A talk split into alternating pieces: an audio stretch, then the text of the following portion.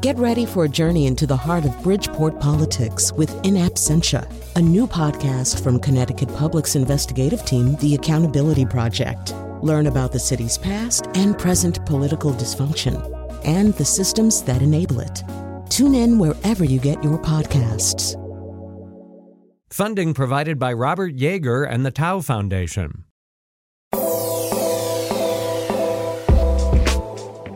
Pride Month is coming to a close, and for the past few weeks, communities across Connecticut and across the world have celebrated LGBTQ identities and progress. But Pride Month is about so much more than just rainbow flags and parades. In fact, its origins are much more radical.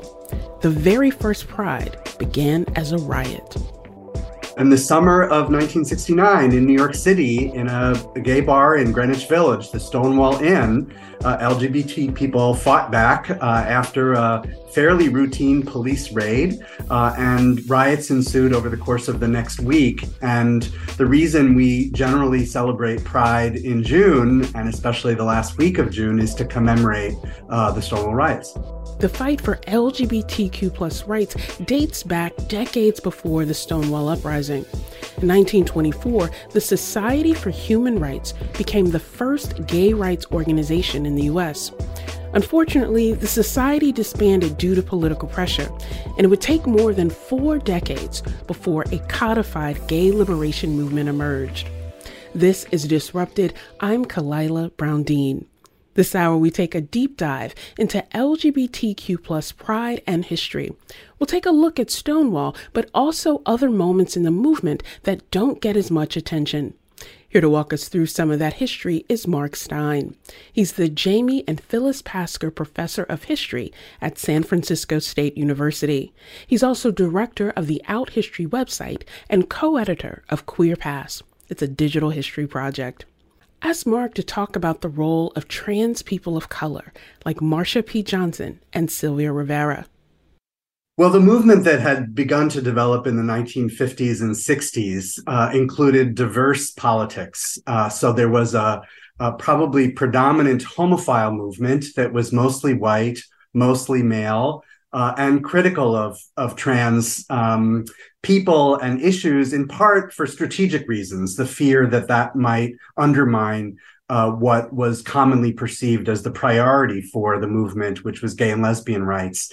But there were also um, other factions in the movement in the 50s and 60s that were supportive of trans rights, trans liberation, where trans uh, issues were foregrounded. Uh, I've documented a, a sit in in a restaurant in Philadelphia at Dewey's uh, in the mid 1960s that focused on um, on trans people. There's the Compton's cafeteria riot in San Francisco, another episode. There's uh, another demonstration in Los Angeles uh, by female impersonator Sir Lady Java, who was African American and had been terminated uh, from her job. So that earlier movement uh, was divided on these issues. Stonewall was a moment, I would say, when the disenfranchised within the LGBT movement really came to the fore.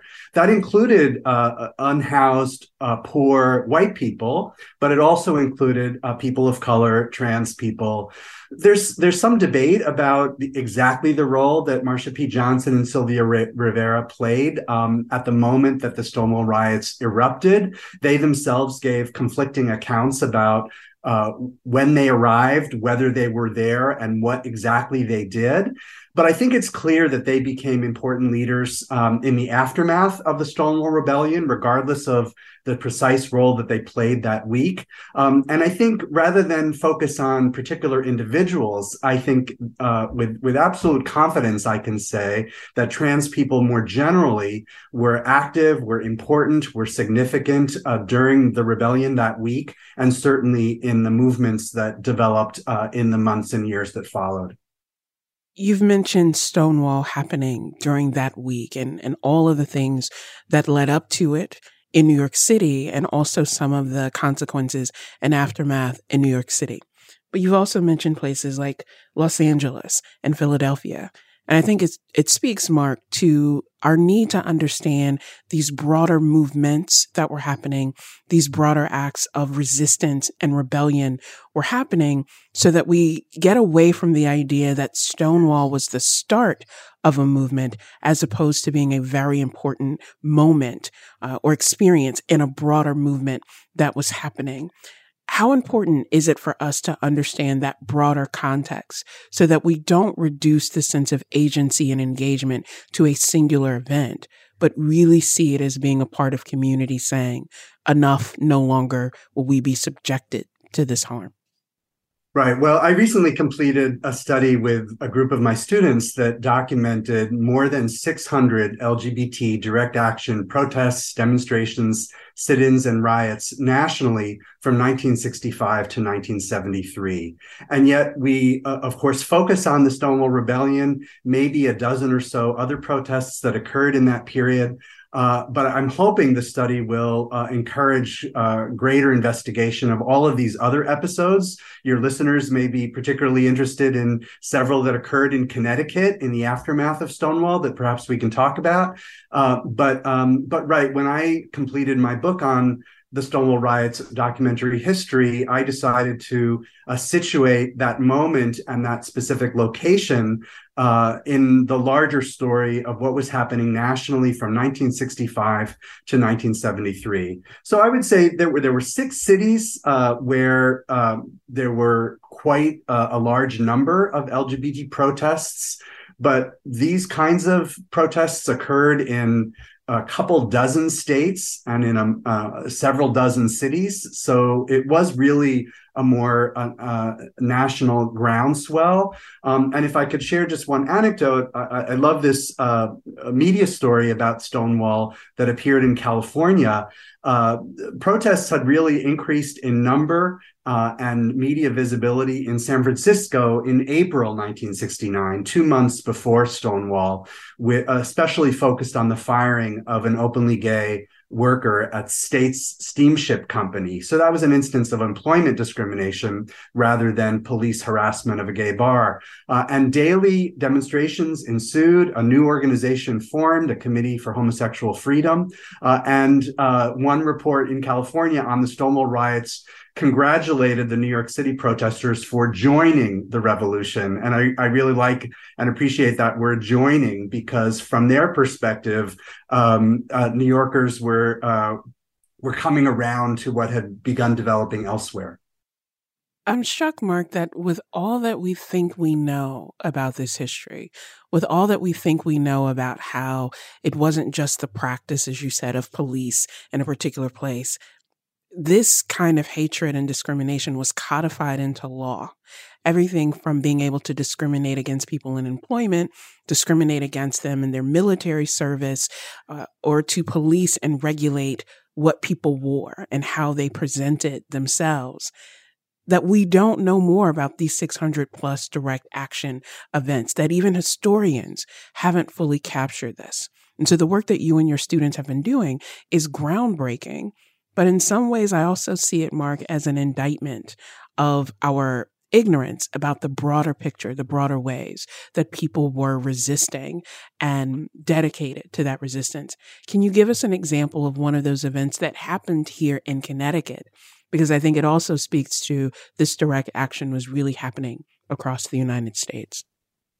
Right. Well, uh, my team uh, uncovered uh, three episodes that happened in 1971 in Bridgeport, Connecticut, and so just reading from uh, from the inventory of these protests that uh, we developed, June 20th, 1971, a gay pride march in Bridgeport depending on which media source you rely on, there were 80 to 500 participants. That probably varies based on whether we're talking about marchers or spectators. But some of the headlines um, Connecticut rally uh, to aim protest at federal laws, Connecticut gays fight slurs, homosexual protests, that was in the Washington Post. Angry mob attacks festive gays, women, woman badly beaten, straights harass Bridgeport gays and Kalos Group, that was the name of the local activist group, hits back at hostility.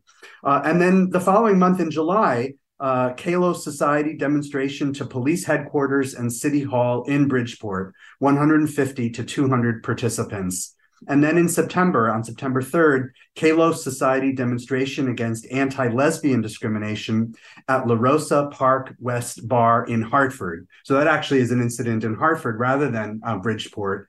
Um, but it's an example of what we found uh, in a variety of, of cities and states. Uh, demonstrations at LGBT bars often focused on anti-lesbian discrimination, anti-trans discrimination, and racist discrimination against people of color. Uh, sadly, that was uh, common in many LGBT bars across the country, uh, and the movement uh, was, uh, w- while generally focused on uh, targets like the police and government, uh, religious institutions, educational institutions. The movement also was not shy about criticizing its own organizations, its own businesses, uh, when they were practicing divisive and discriminatory um, behaviors. We did a, an earlier episode of our show, and we talked about the attacks on communities, but we also talked about joy and how joy can be this powerful antidote to some of that hate, how joy can affirm the wholeness of people, and that while people are navigating this increase in um, anti LGBTQ plus bills and legislation, the attacks on what people learn, how they learn, what they read, that communities like everyone else should have the opportunity to come together in celebration and that they can do both. They can be aware of in conversation with and also in celebration. I'm curious, given your long history of work in this area, your long history of understanding these areas, you know, how are you thinking about pride this year, given all of those broader factors? Does it feel differently this year? Does it feel more imperative that we celebrate and recognize and honor and affirm this year? I think, like many people, I'm feeling conflicting emotions and conflicting impulses. On the one hand, this feels to me like the first Pride when we're not exactly post COVID, but we're entering a new phase of, I guess it's COVID normalization. Uh, and many more of us, I think, are willing to gather, uh, at least outdoors in large crowds, uh, and participate in pride events. So there's a joy in that after three years of different levels of, of lockdown. Um, but, but also, of course, there's tremendous concern, worry about what's happening in a couple dozen states. We're at such a complicated moment where, on the one hand, we have seven or eight states that are now mandating LGBT history education in public schools.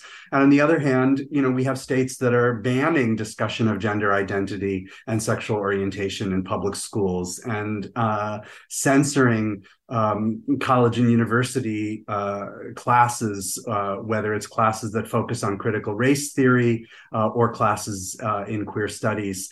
Uh, we're at one of those moments where I think we're seeing a, a great divergence um, uh, in, in what's happening in different parts of the country. It does actually remind me of the Stonewall era.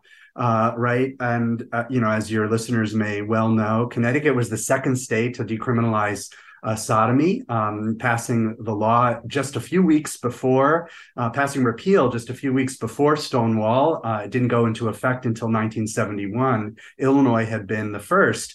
And what then ensued in the 1970s was almost half the states um, repealed their sodomy laws. Um, but half the states you know, retained their sodomy laws, right? So there was great divergence uh, in that moment. We also saw through the 1970s cities, counties, states that for the first time passed sexual orientation uh, anti-discrimination laws. Some even began to ban discrimination based on gender identity and gender expression. Uh, and then uh, there was the Anita Bryant campaign that represented conservative backlash.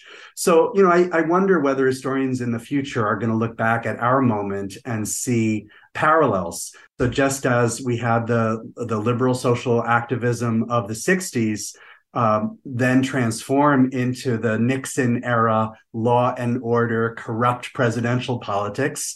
Similarly, we have the Obama era with various kinds of reforms, followed by a corrupt, authoritarian law and order president who was willing to use uh, social issues, moral issues um, uh, racist politics to uh, to to gain uh, you know to gain popular support. So you know so there there are interesting parallels there. You know, and I I think that um, uh, only time will tell whether we're going to see the the kind of uprising that occurred uh, at Stonewall uh, in our you know in our current moment if the conservative backlash uh, continues. One of the most amazing things for me, Marc, and I know it is for you too, about working with young people on college campuses is their sense of resistance, their commitment to change, and their unwillingness to accept what is just because it's what has always been. And so as you think about the future going forward, you know, what we may see, I think that does give us a sense of hope about what's possible. Marc Stein is the Jamie and Phyllis Pasker Professor of History at San Francisco State University. He's also director of the Out History website and the co editor of Queer Pasts. Marc, thank you so much for joining us. Thanks so much for having me. As mentioned in my conversation with Marc, you can hear a previous episode of Disrupted about trans discrimination and joy. You can find it on our webpage or wherever you get your podcasts. Coming up. Well, when the door was opened, I could see a glow of fire from behind me.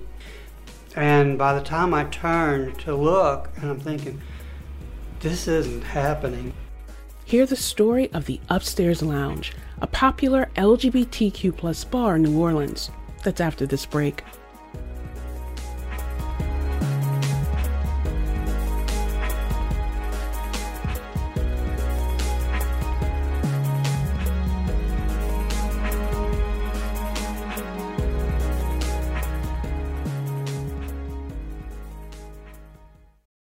Support for this podcast comes from Hartford Healthcare. Elevating Health is funded by Hartford Healthcare. ECMO is a leading edge, life saving treatment for patients with cardiac or respiratory failure. Dr. Jason Gluck, director of the Mechanical Circulatory Support Program and Emergency Cardiac Care at Hartford Hospital, explains what it is. So ECMO stands for extracorporeal membrane oxygenation, outside the body oxygenation of blood. It's a life support technique that's used by highly sophisticated medical systems for patients with severe heart or lung failure. The technique involves removing blood from the body, oxygenating it, and then returning it back. ECMO procedures happen in the ICU, but not all hospitals are equipped with the necessary technology and staff. Dr. Gluck describes Hartford Hospital's ECMO Go team. So ECMO is considered when treatments have failed. And in our center, with a special ECMO on the go team, we'll actually take that technology to their hospital and help them out there if they need to to stabilize the patient and then bring them back to heart for recovery. For more information, go to ctpublic.org slash elevating health. Welcome back to Disrupted. I'm Khalilah Brown-Dean. This hour, we're learning more about the history of pride and hearing lesser known stories that directly shaped the LGBTQ plus movement. The Upstairs Lounge was located in the French Quarter, and it was a popular bar in New Orleans in the 1970s. At the time, it was a sanctuary for the city's LGBTQ community but it became the target of a violent attack 50 years ago this month, back in June 1973. To tell us more about the Upstairs Lounge is Frank Perez, co founder and executive director of the LGBT Plus Archives Project. He's also chair of the planning committee that's commemorating the 50th anniversary of the Upstairs Lounge tragedy. We're also joined by Sheri Wright, a visual artist and producer of Tracking Fire, Finding Hope in the Aftermath of Hate. The documentary is in production about the Upstairs Lounge and the Pulse nightclub killings. I started by asking Frank to describe the Upstairs Lounge and its place within the LGBTQ community. Well, the Upstairs Lounge uh, was a gay bar on the edge of the French Quarter in the early 1970s. It was primarily gay male centric. Uh, however, it was unique in that most bars at that time were segregated not only by race but by sexual orientation. But the upstairs lounge was one of those bars that really didn't care about any of that, and so they were welcoming to to any and all. Um, it was also important because in the early 1970s, New Orleans was a very closeted place. Now that may take some uh, people by surprise because New Orleans has this reputation of anything goes. You can get away with a lot here that you can't get away with elsewhere, and, and that's true. But it wasn't always so tolerant of uh, of queer people, and it certainly was not that way in the early 1970s. And so, uh, the upstairs lounge was kind of a safe haven, a safe space. It was off the beaten track.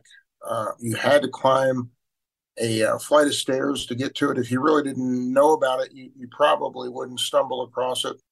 And it catered primarily to a working class crowd. And it was just uh, a really comfortable, safe neighborhood space uh, for the queer community. You know, Frank, I want to follow up because some people hear this and they will maybe be more familiar with Stonewall and why that nightclub in New York City, again, surprising for some people that in the heart of New York City, you needed a space of refuge where people could go, they could have fun, to not be worried about all of the challenges they were facing beyond the walls of the club, whether it's law, it was harassment by law enforcement, or just attacks on, a, on personhood at the time. And to have this space in New Orleans, in the heart of the South, in Louisiana in 1973 that also meant that it attracted a lot of people who were opposed to his existence and created harm. Take us back to that night of June 24th, where this fire that really made it clear that just being a queer person in New Orleans attracted this kind of harm and danger.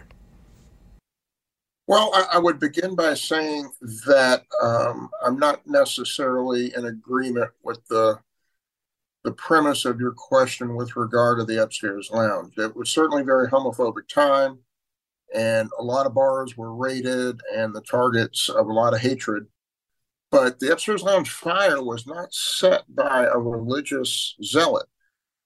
He was actually a sex worker, uh, a very troubled young man, a member of the LGBT community, um, and was really drunk on uh, a Sunday night and got thrown out of the bar for being obnoxious and he got really angry. And he said that I'm going to come back and burn you all out of here as he was being escorted out of the bar. The, the fire ended up killing 32 people, and it remains to this day the deadliest fire in New Orleans history. And you had mentioned Stonewall, if I may comment on that. Um, yeah, Stonewall was uh, a touchstone moment in the queer rights movement, certainly not the first, perhaps the most well known for good or ill. Uh, but Stonewall resulted in tangible action. It resulted in the creation of the Gay Liberation Front, the Christopher Street Liberation March, which evolved into the Pride Parades. People came out of the closet. That was not the case with the Upstairs Lounge. And sometimes people like to compare the Upstairs Lounge arson to a Southern version of Stonewall. And it, it, I don't think it really works because the reaction of the community in New Orleans was to retreat deeper into the closet. Frank, I want to come back in a moment to the reaction, the reactions of the city, the reactions of different communities across the city, and sort of what we learn about that. Sheri, I want to bring you in here though, because I'm curious, you know, how did you hear about this upstairs lounge fire and the aftermath that Frank just mentioned? And what about that made you want to tell this story more broadly? Well, I heard about the fire in the most absurd way. It was uh, on one of these ghost hunter shows. And I was just shocked, uh, really angry that to hear about it this way. This should really be a part of our community's history, and it should be a significant part of New Orleans history. So, you know, there was very little information about that in 2012. So, you know, the little amount of research that I was able to to find, you know, through googling, the thing that struck me the most were the photographs. It just struck a chord. It just really haunted me, and I thought somebody, you know, must speak about this. So I just um, decided that uh, you know I made a promise that I would be a voice, and um, here here we are now. Frank Sheri's documentary allows us to see these poignant, compelling images. It allows us to hear the voices and experiences of people, the layered experiences in a very different way. And it also is a means, I think, of honoring the people who were affected by this tragedy, whether directly by the loss of life or in the aftermath, as you said, and how people were treated. What does how the community in New Orleans responded or the city of New Orleans responded? What does that tell us about the ways that victims are treated based on the kind of perceptions that we have about uh, identity or the perceptions we have about whether people were subject to harm because of their choosing. Talk to us more about that reaction of the city that creates the need to tell this story in its fullness. In the early 1970s, um, queerness in New Orleans was not something people talked about. I guess that's true everywhere. Uh, people were starting to talk about it in other places, but it was still a very hush hush topic in New Orleans. And, and the irony of it is that the power establishment that ran the city of New Orleans had known for a long time that there was a pretty sizable queer community in New Orleans, concentrated primarily in the French Quarter. And their attitude was don't be too visible, tone it down. We don't want to scare away tourist money. And it was in the 1950s that the city really started cracking down when the fire happened in 73, the city was still pretty homophobic and, and nobody wanted to talk about it. No politician had a word to say. Uh, the only thing that the Archbishop said, Archbishop uh, Philip Hannan, said that uh, anybody who died in that fire will not be permitted to have a Catholic funeral. And a lot of other churches were very hateful and just didn't want to have open their doors to a memorial service or say anything or offer any kind of consolation. So there, there was no day of mourning, no public statements. So I mean, that just gives you a little insight into how the city was uh, was feeling at that time. Sheri, I'm listening to Frank and I'm shaking my head in disbelief, but also not really surprised that this was the response. That for people who had been so dishonored in life, to have a city then dishonor them in death and not even being able to have a place for sort of public commemoration of this tragedy. Was there a particular story, Sheri, as you were researching this and bringing together these pieces that Frank mentioned of the history of the city, the history of the industry, the importance of this lounge? Was there a particular story that stood out to you as you were piecing this all together? Gosh, um, there were there were so many stories. Uh, you know speaking with the victims the, the witnesses you know any anyone who had to live through i think talking talking with people on the absolute worst day of their life um, that that stood out to me the most. And and there were so many people you know it, it's hard to say one had more potency than the other because they're to me they were all equally horrific. One thing one aspect of this that that really struck me and it relates a bit to what was what frank was saying as far as how the city was shutting this down was the the lack of uh, follow through on the police department how how they just let the alleged arsonist go. He had been released from the hospital that the hospital had reached out to the police department to notify them of that as they had been requested to do and there was no follow through with that. You know they they just let him go and hope the whole thing went away so i i think you know just the way that people were treated or or not treated um, probably stands out the most. It's the most infuriating thing to me.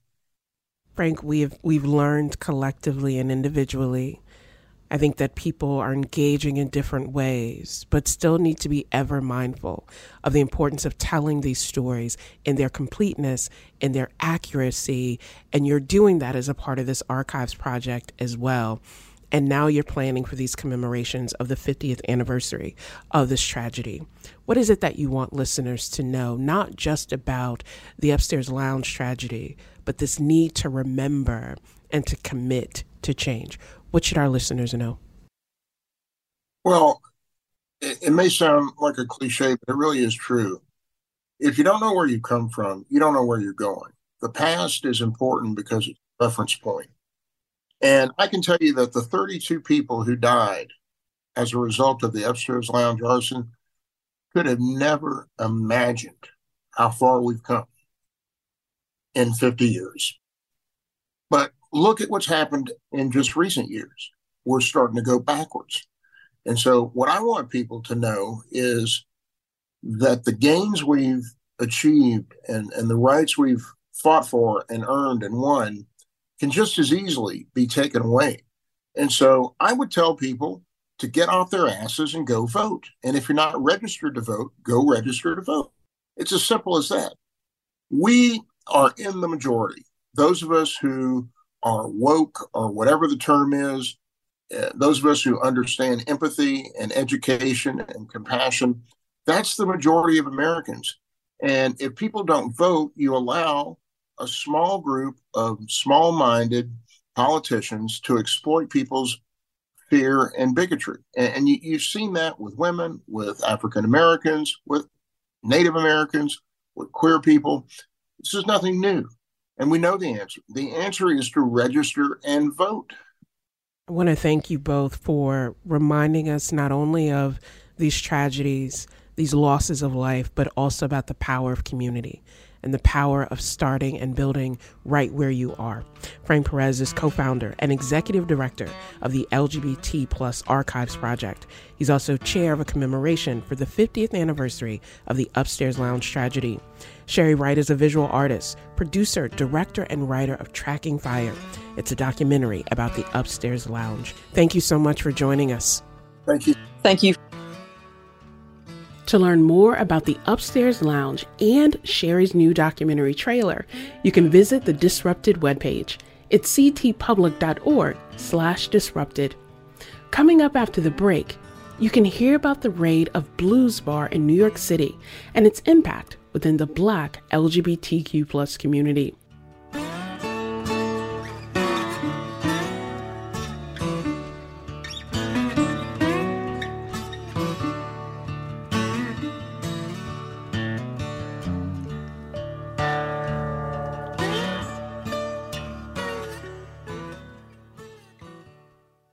Khalilah Brown-Dean. Welcome back to Disrupted.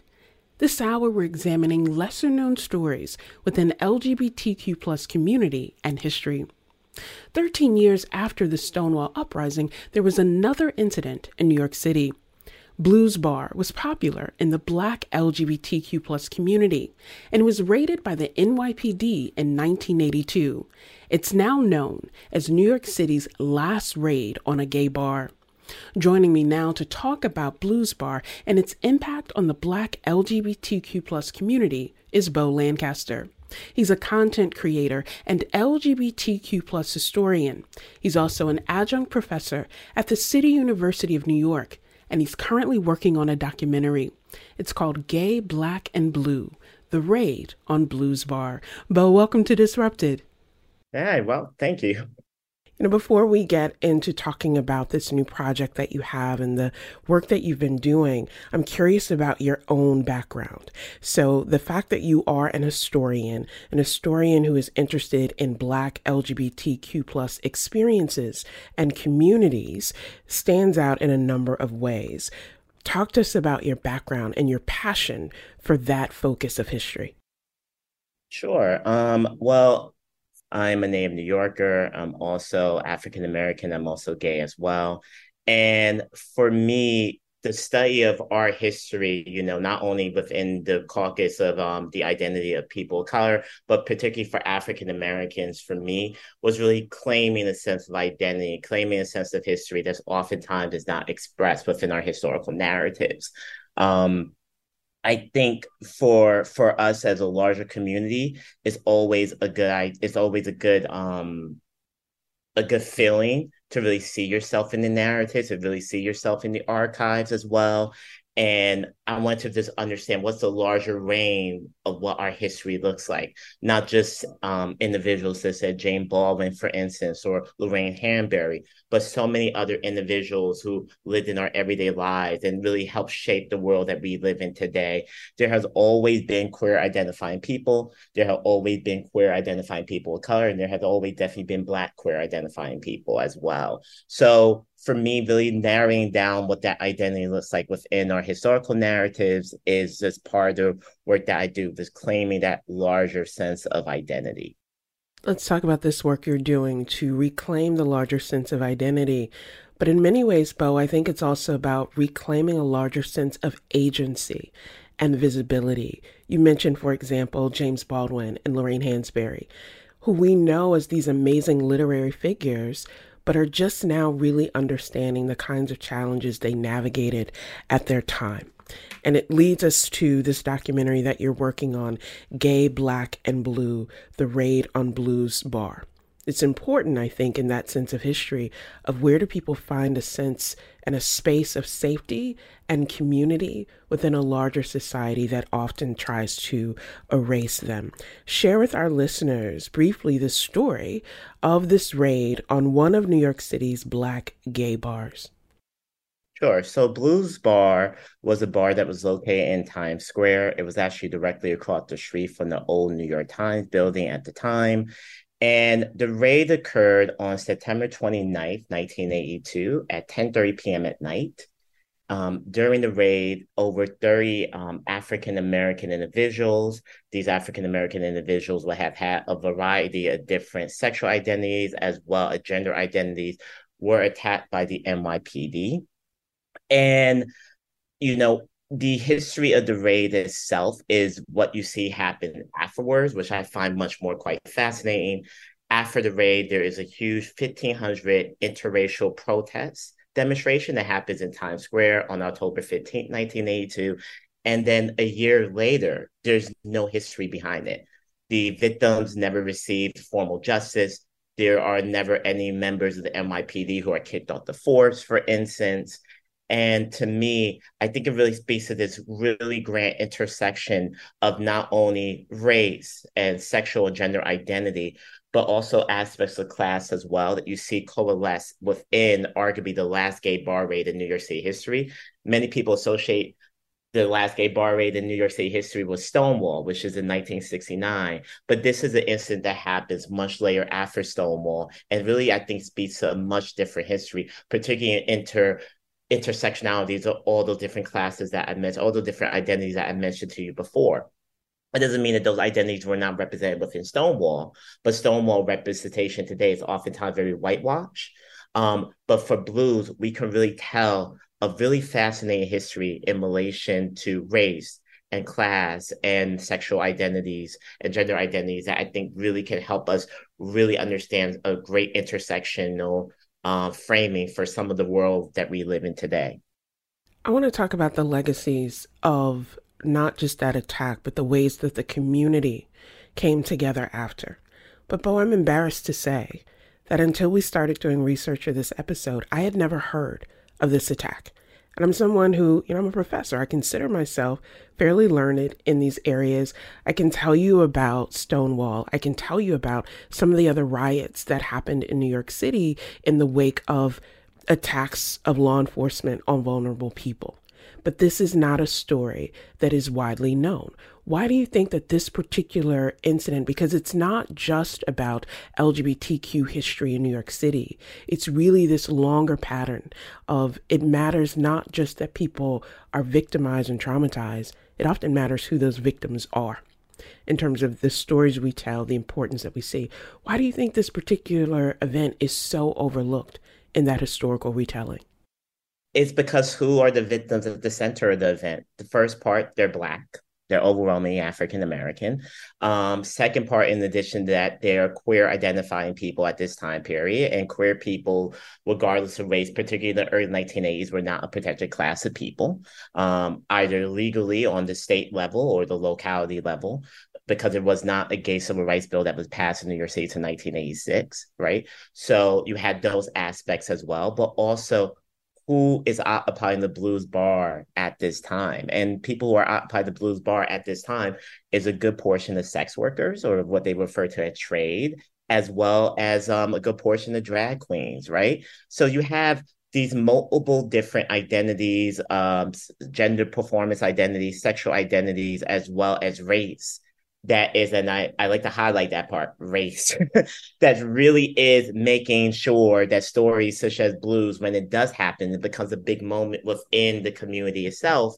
But afterwards, it's oftentimes not really captive in the same degree of the historical narratives that we like to teach about LGBTQ history within New York.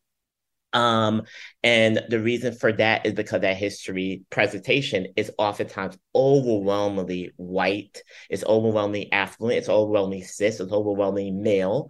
Um, it's overwhelmingly focuses on really a couple of neighborhoods within New York City, primarily Greenwich Village, right? So because of that, something such as blues, which is happening uptown within Times Square, which is seen as a center of um, people of color queer culture, as well as people of color queer sex trade culture, as well as class.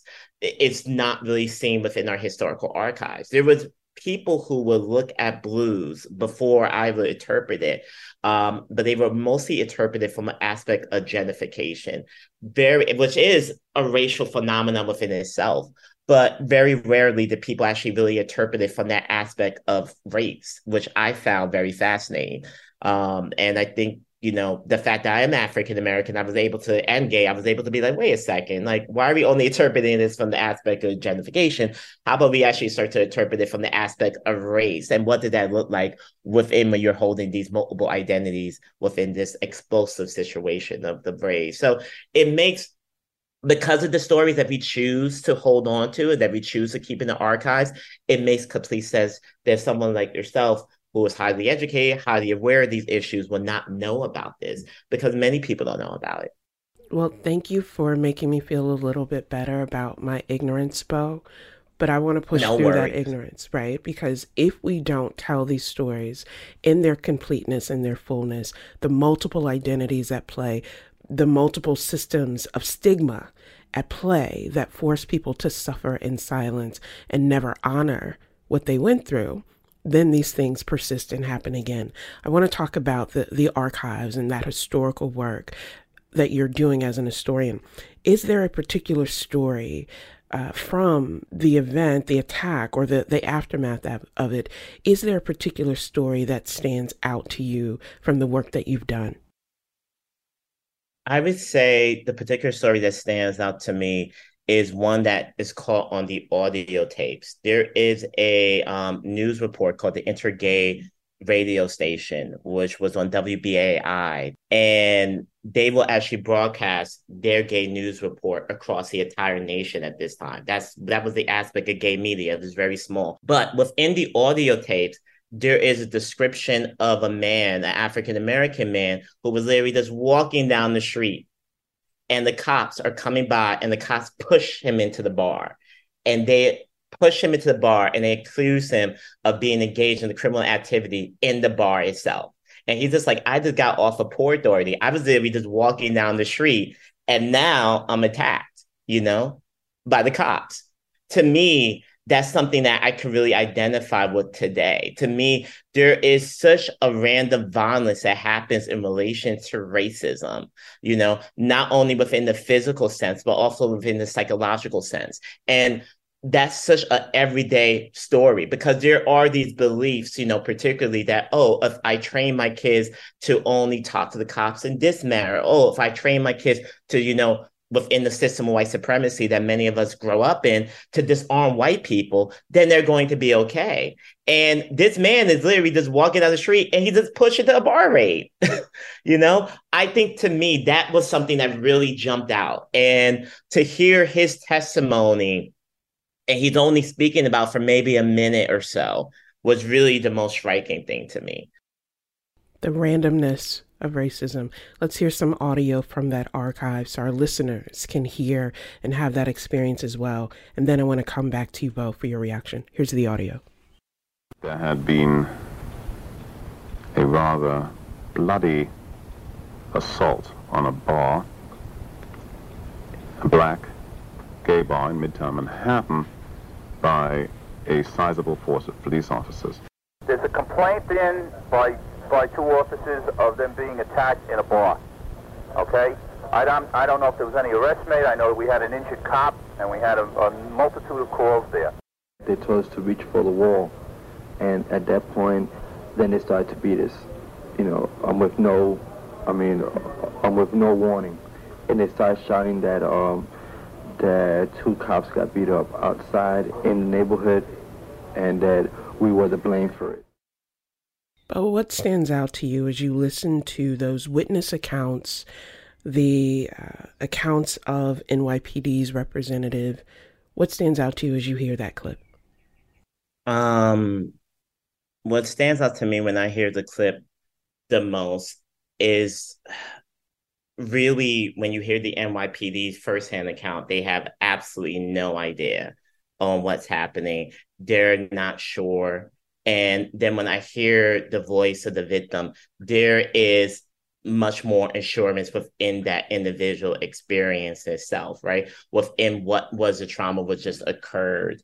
Um, and I, to me, that those aspects of when I listen to those parts of the tape, you can really see the differentiation between an institution that's trying to step away from, oh, this never happened, who me, and people who are now left with living within the rubble of of of the you know of the trauma now that they had to process. But with the, I want to bring us back to where we started. You talked about your own experiences as a Black queer person and the ways that you navigate these multiple systems, multiple experiences, and the way that you affirm agency and identity. As you think about this documentary that you're working on, the legacy of this body of work that you're building, what's your hope for how it will strengthen our understanding of queer, black, LGBTQ plus communities and experiences? What is it that you want to contribute to that understanding? I think I want to contribute the understanding that we are always, we have always been here. Um, and that our history in relation to where we are is oftentimes erased because Black history is not oftentimes well preserved, and then queer history is oftentimes not well preserved as well. And in order for us to actually find out oftentimes the aspect of Black history and Black queer history, we have to go into these larger traditions within our own community of Black people, or really having conversations one on one with a lot of our elders in relation to that oral history tradition that is much more in depth within our community. A lot of the information that I got for the firsthand account of blues, as well as the entire time period, was really one on one conversations that people will talk about events that would happen four years ago. Of course, verifying those events within the archives, but really speaking to that larger history itself, um, because that's how we really build into the narrative framing that is so necessary for us. In addition to that, what I would like to add into the larger repertoire of blues is it's really I see it as something that's done in two parts is to acknowledge and say thank you to the generation that I never had the opportunity to meet a Black queer people, um, many of whom are dead because of the AIDS crisis or because of old age. It's a thank you letter to them. But at the same time, it's also meant for really the Black queer kid or the person, the color queer kid who might really be in um, let's say Cincinnati, Ohio, or let's say Atlanta, or let's say New York City, the South Bronx, where I grew up, for instance.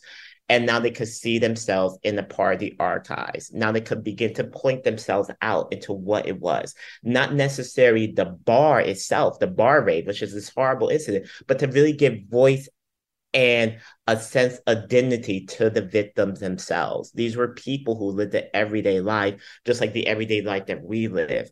And to really have their voice be centered in a way to really honor their history i think that to me is the ultimate legacy um, and to honor that history and to give that back to the generation behind me then that's that's i did the ultimate job in that relation right to you know uh, 10 years from now where nine years from now, when blues will actually have a 50th anniversary, 50th milestone, we can maybe say, um, a people can remember that, people could commemorate that in a way, then by watching this film or by wondering what kind of racism or what type of transphobia do we have within our own modern day queer spaces, then in addition that I think I done my job.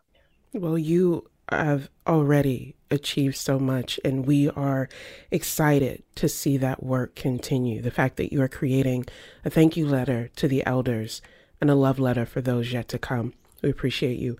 Beau Lancaster is an LGBTQ plus historian and content creator. He's adjunct professor at the City University of New York and currently working on the documentary Gay, Black, and Blue, The Raid on Blues Bar. Beau, thank you so much. Thank you. Disrupted is produced by Kevin Chang Barnum, Wayne Edwards, Meg Dalton, and Katie Tolarski. Our interns are Carol Chen and Stacy Ado. You can listen to all the previous episodes of Disrupted by finding us wherever you get your podcast. Just search for Disrupted and Connecticut Public. And if you like an episode of Disrupted, please remember to leave us a comment and share it with your friends. I'm Khalilah Brown-Dean. Thanks for listening.